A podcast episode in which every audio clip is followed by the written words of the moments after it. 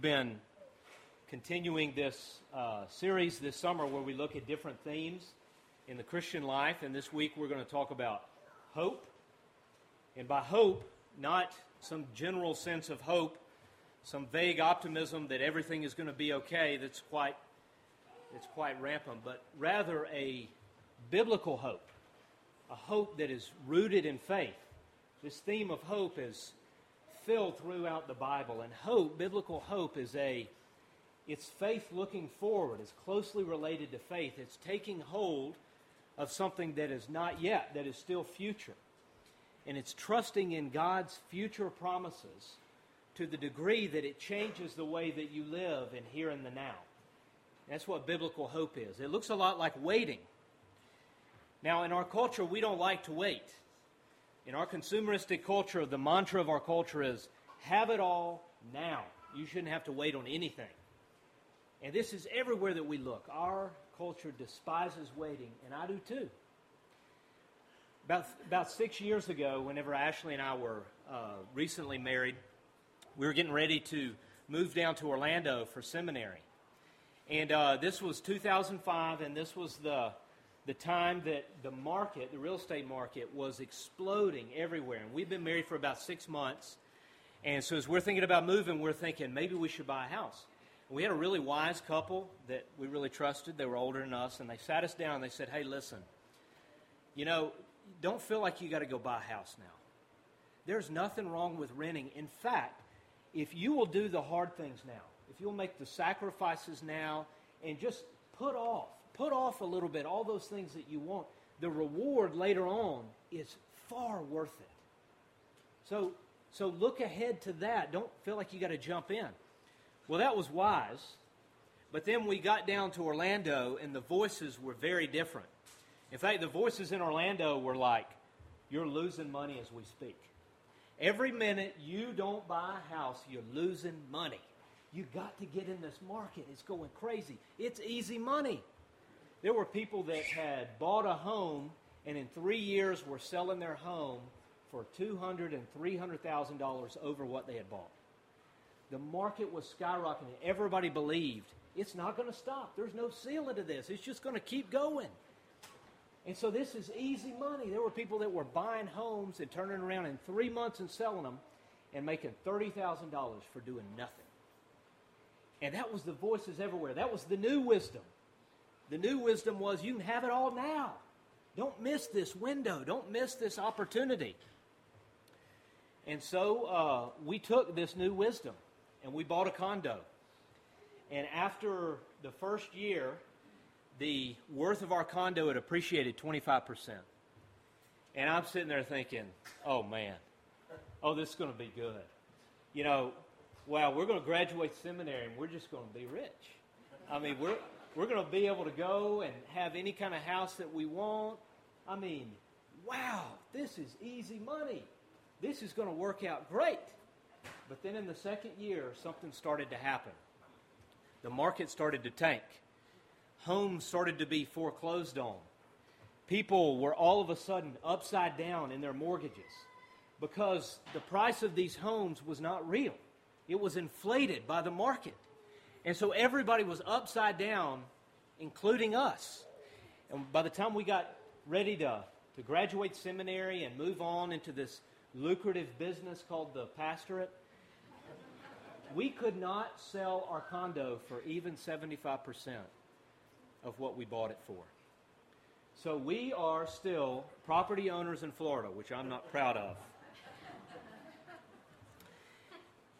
So so there was a new wisdom. And one of the things that we learned is that the, the hard way up front is actually the easier way. And what seems easy at the moment, the quick fix, is actually the harder way in the long run. If you ever listen to Dave Ramsey, he's got this uh, great line he puts on the bottom of all of his pages in his books. It's a real good pithy saying. He's the, Dave Ramsey's like a financial planner, and he's kind of of the the old school wisdom. It's like you don't you don't get things for free. And uh, he's got this this line that he always uses, and it says, "If you're willing to live like nobody else now, later you'll be able to live like nobody else." And essentially, what he's saying is if you're willing to make the sacrifices now, nobody else is willing to make, then later on, you'll be able to live like nobody else. It's just another way of putting delayed gratification. It's a way of him helping you to say, you got to have a vision for the future. You got to have a vision for a future reward. Because unless that future reward is real to you, then in the here and the now, you can't make the kind of sacrifices that you need to make. You can't do it. You're going to be too attached to what you see there. And so this isn't just a principle that works for finances. It's in fact a deeply biblical reality. It applies to all of the Christian life. That we are to be a people who have our eyes set not on the here and now, but on the future. But the problem is, is that we as believers, especially in the American church, have such little hope in our future reward.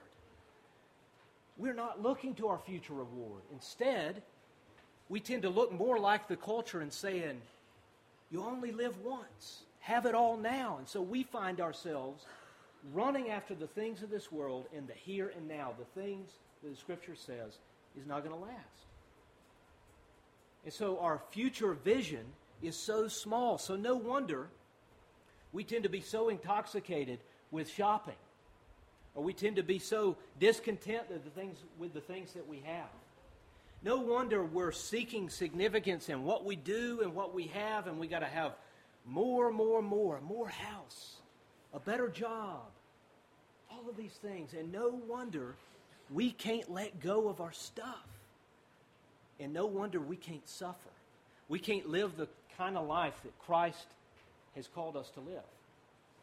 And so, if you don't have a hope, if you're not looking ahead to our hope, to what Christ is going to bring our future inheritance, you're not going to be able to let go of your stuff. You're going to live for the things of this life. But what we're going to see in our passage is that the writer of Hebrews is saying, guys, this world is passing away. It's not enduring. It's like a breath, it's gone like that. But what Christ is bringing for you is a future inheritance that far surpasses anything that this life can offer. And so, whenever you get that, you can live in a Jesus kind of way in this life, letting go of your stuff, laying down your life for the sake of others. And so, we're going to see looking ahead to our future hope in Christ frees us to live, to live a cross shaped life, suffering with Christ. That's what we're going to see in our passage. So, let's jump in and take a look at what he's saying here. In verse 11, the writer of Hebrews is drawing a comparison between the Old Covenant and the New Covenant in Christ. And he begins to refer back to the Day of Atonement in the Old Covenant. And this is how it would work. The Day of Atonement was the one day out of the year in Israel's worship where the high priest would take a pure, spotless lamb and he would take it and he would sacrifice it as a substitute for the sins of the people. And so he would take the blood of the lamb and he would walk into the Holy of Holies, as he's describing here, and he would sprinkle it out over the Ark of the Covenant. And in doing so, he would make atonement for the people. That is, he would make a sinful people, Israel, and a holy God at one with one another. That's what atonement means. And so the sacrificed animal became the substitute. And through its death, they were made holy before God. And in this comparison, he's showing the same thing happened for us through Christ. He's been repeating this over and over throughout the book of Hebrews. It's focusing in on this reality that Jesus is the Lamb of God, the one who came to take our place, and through his shed blood to make us holy forever. That's what we talked about last week in justification. But then he points out something different here in the similarity between Jesus and the sacrifices that were made in the Old Covenant. He says, the bodies were burned outside the camp. That's what he says in verse 11. And then he says, And so Jesus also suffered outside the city gate to make the people holy through his own blood. What's he talking about? Well, because this, this lamb was taking the place of the people, the sin of the people was laid upon this animal. That's what it means to be a substitute. And because the curse was falling on this animal, the animal was to be banished outside of the city. That's what it meant to be banished outside the camp, outside the city. It meant that you were under curse, it meant that you were unclean. And so, in taking this animal outside the city gate, it was symbolically removing the shame and the guilt from the people, and the sacrifice would be taken out and it would be burned. And the writer of Hebrews is saying, Jesus did the same thing for us. You see the irony in it? Jesus, who came for his people Israel, the one who, to whom Jerusalem belongs, it was the city of David. He was the son of David coming to rule over his people. And he, the only innocent one who's ever lived, was rejected. The curse fell upon him. Just like those animal substitutes, he was banished outside of the city, outside of the city gate. He was thrown out like a piece of trash. All of the disgrace, all of the rejection, all of the curse that should have fell upon us, it fell upon him. And so he was rejected so that we might be accepted before God. He bore disgrace so that before God we might be blameless in his sight and fully received by him. So the writer of Hebrews is saying, Do you see what he did here? Not only did he shed his blood, but he bore in his body all of the shame of sin, all of the disgrace, and he was treated like a criminal. In fact, he was crucified outside the city gate with a method of execution that was so heinous it was forbidden even for Roman citizens. So the writer of Hebrews is drawing that comparison and saying, Do you see that that makes you holy? But then in verse 13, he begins to draw out the implication of that. So here's how the logic works Jesus did this for you, and now in him you're holy. Now, verse 13, this is how we are to live. This is the implication for you. Look at what he says. Let us then go to him outside the camp, bearing the disgrace that he bore. So you might expect him to say, Jesus has done it all, so you're free from persecution, from hardship, from suffering. You don't have to worry about that anymore. Jesus took it all. Just pursue your own happiness. You're free. He doesn't say that here. He says, because of what Jesus has done, and because you're united to Him, let's go to Him. Let's share in the sufferings that He shared in. Let's have fellowship with Him in what He's done. You see, union with Christ means that we share in all of His benefits, but also that we are to share in His sufferings, in the same life that He lived. And in doing so, we know fellowship with Him that goes deeper and deeper and deeper sharing in the fellowship of his sufferings. The New Testament talks about this all the time. And Jesus himself taught this is the way to follow me. This is where you find me in dying to yourself, in becoming last. He said, In my kingdom, the first, those who exalt themselves and want to be first and want to be over everything, well, in my kingdom, they're last. But the last, those who go to the back of the line, that's first in my kingdom. You want to know what greatness is in my kingdom? It's not being served, it's not being exalted. It's laying down your life to serve others just like me. That's the Jesus way of dying to yourself daily, laying down your life for the sake of others, burdening yourself in relationship to others. Our life must be shaped by the cross. The cross is what has set us free and made us holy, and it is also to be the pattern that shapes our life, that we would look like Him. The great German priest Dietrich Bonhoeffer, who was martyred under Hitler, the time of the Nazis, he said this. He said, Whenever Jesus calls a man to follow me, he bids him come and die. In other words, this is normal. This is what it's like this Jesus way of bearing disgrace, of embracing suffering. Not that we search out suffering, but if you burden yourself in relationship with people, especially broken people, suffering will come. This is normal. For Jesus, First came the cross, then came the crown. First came his suffering, then came his glory. The same is true for us in the church, is that now is the time of the cross. But our hope is looking ahead to the time that will be glory. The pattern is the same as with him. See, we tend to think because of what Jesus has done, that means I'm free to do whatever I want to do. And so, therefore, whenever suffering comes into our life or difficulty and or hardship, we're absolutely paralyzed. Whenever difficulty comes, we're like, what is going on here? This injustice that I'm suffering, somebody's going to pay. I'm calling my lawyer immediately.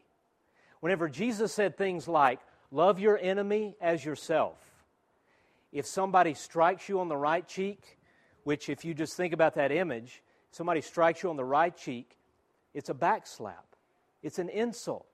And he says, if somebody brings this insult and injury to you, offer them the other. In other words, respond to injustice with mercy and love.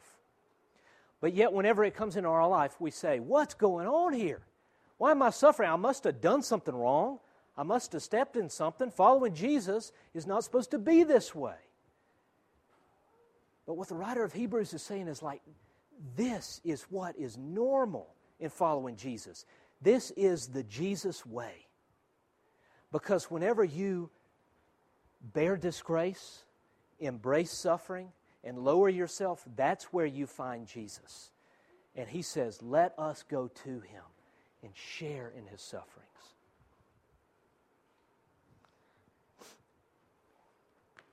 So, if anybody's ever tried to do that, you know it's really easy, right? No, everything in us resists this. Everything in our flesh is resisting this. So, how do you do this? How do you follow Jesus in this radical kind of way of laying down your life? Well, I think he talks about it right here in verse 14. So, he, so what he's done is he's laid out how we're to respond to what Christ has done for us, and then he talks about how we can do that. Verse 14 begins with the conjunction for which for and because and those kind of words show you this is the reason. This is the how. And he says, For here we do not have an enduring city, but we are looking for the city that is to come. The writer of Hebrews saying, This is how you can do it. This life is not enduring. This city that you just got kicked out of, and in fact, literally, they had just been kicked out of Jerusalem for embracing Jesus. But even more broadly speaking, it represents this world. Says, This world and the things of this world and what you have in this world, it's fleeting, it's fading, it's over in just a moment. But we're not living for this world, we're living for a city that is to come. And what's he talking about? What city to come is he talking about? Well, he's referring to that great picture at the end of the book of Revelation this great picture of the climax of all of history. In fact, everything has been moving to this moment in Revelation 21 whenever the city of God comes down to this earth. That is our hope. It's the new earth, it's resurrection. It's not floating away to heaven, sitting on clouds and playing harps and singing in a choir forever. That sounds a lot more like the other place to me than heaven. That's not our end hope, our end reward. The city to come is the heavenly Jerusalem that at the end of Revelation comes down out of heaven whenever, whenever heaven and earth become one. The way it's described is the heavenly Jerusalem is described as a, as a bride adorned for her husband. And the marriage is talking about is the marriage between heaven and earth. So the hope the great Christian hope that we are looking for is deeply physical. It's resurrection. It's our bodies being raised like Jesus' resurrection body. A deeply physical dwelling with Christ forever in the new earth, the new creation. That's been the goal that all of history's been moving for, towards. In the story of creation in Genesis, whenever God's good creation went south, God didn't say, well, let's do plan B. Let's throw this whole thing away. No, he said, I'm going to redeem this earth and make it brand new. And the writer of Hebrews is saying, Our hope is in that city, it's in that new earth, it's in our resurrection body, where we will reign with Christ over the earth forever and ever and ever. This is our hope. This is the Christian hope. And the writer of Hebrews in chapter 11 talks about this is the hope that actually guided Abraham and Moses. It says about Abraham the way that he was able to leave his home and all that he had and to go to a land where he had no idea where he was going. The way that he was able to do that, to walk away from everything, because he, it says he was looking for a better country. He was able to leave his country because he was looking ahead to a better country. It says he was looking for a city, a city that would belong to him, a city whose builder and architect is God. He was looking for the New Jerusalem. And because that hope was so big for him, it allowed him to walk away from everything. The same is true for Moses, it said. Moses, if you remember, was raised in the courts of Egypt, in the house of Pharaoh. He was raised as a prince. And so all the money and the power of this world was at his fingertips.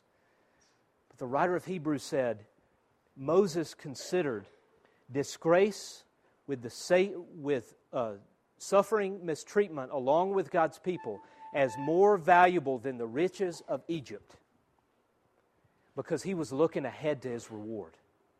And so Moses saw with, with Egypt in this world, I can have everything.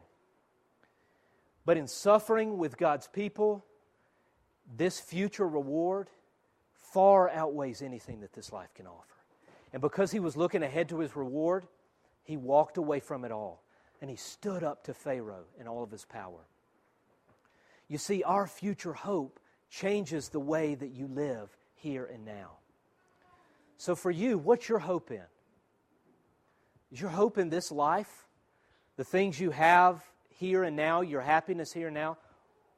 Or is your hope fixed on a future reward, an inheritance, a future kingdom reigning with Christ?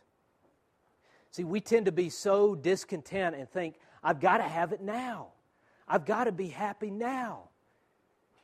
And we're so discontent that we think, I got to have a new house and I got to have a new spouse and I cannot endure this. I cannot endure this difficult job. I cannot endure this difficult marriage. I got to have a new one.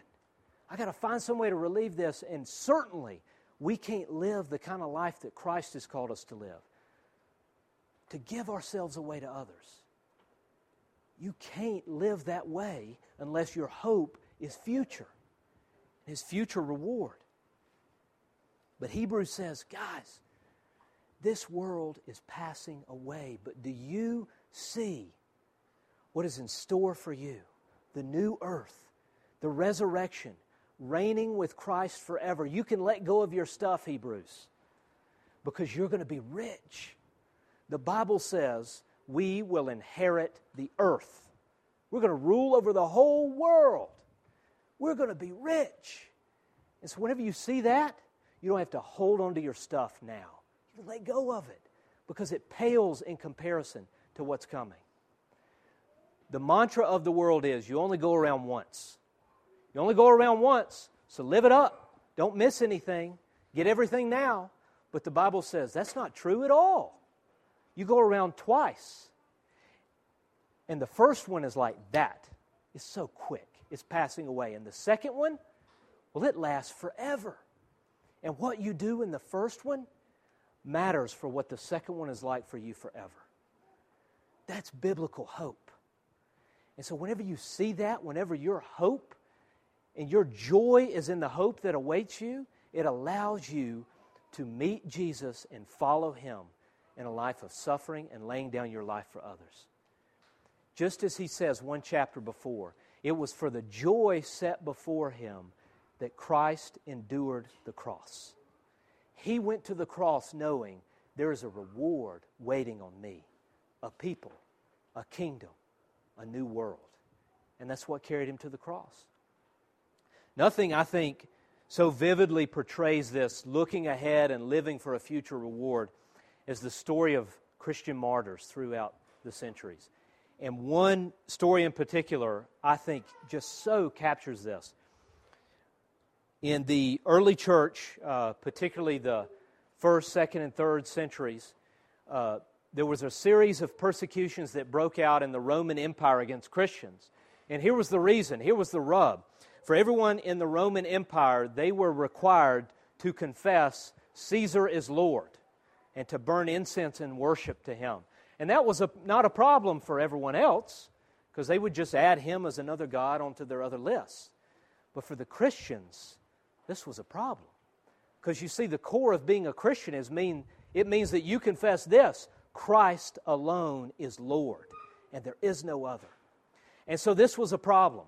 And so, because the Christians would not confess Christ, would not confess Caesar, they began to persecute them, especially in the Roman Colosseum, which this was a, a big amphitheater, kind of like a big football stadium.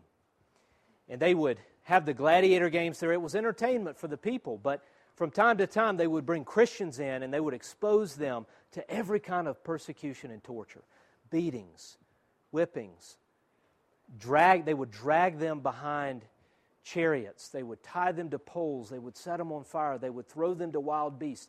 Every kind of suffering that you could imagine and torture to try to get them to recount the name of Christ. And in particular, the story of this young slave woman named Blandina who suffered. And it was said that she suffered more than anyone else, more than any of the other Christians in the Colosseum. Her suffering went over went on and on for days. And the thing that stood out about her was her courage and her joy in Christ. And so the more that her torturers would press in upon her, the more that her resolve and her joy in Christ would come out. And it exhausted them. They were completely exhausted.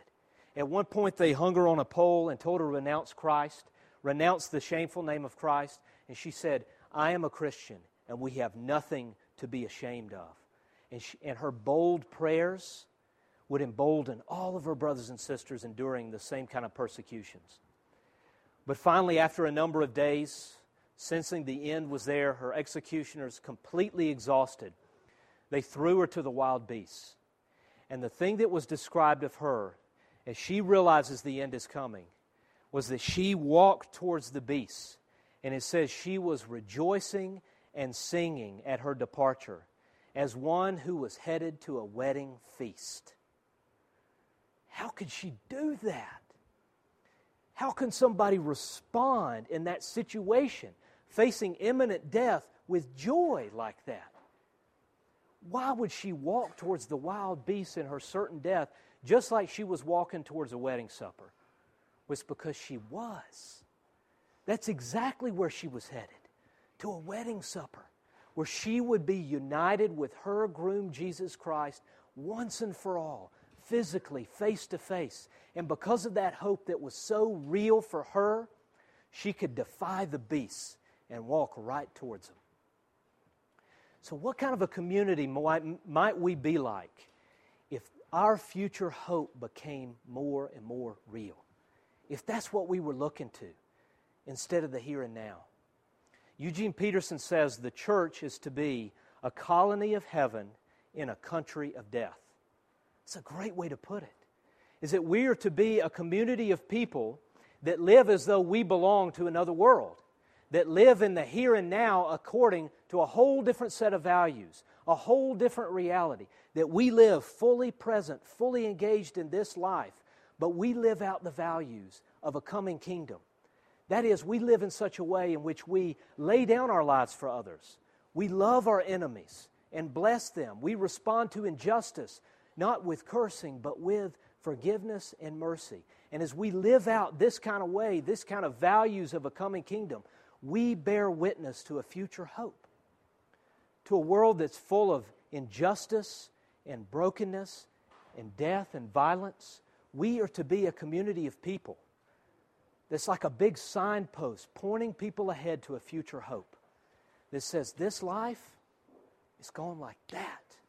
But there is a kingdom that's coming, and it's going to be more physical and real than anything even beautiful in this world now. It's going to be a new earth, a paradise where we're going to live forever. We're to be a people that, in the way that we live, bear witness to that future hope. And so, would you hope no longer in the things of this life, in your name, in your reputation, in your stuff, but hope and live for the city that is to come? Let's pray together.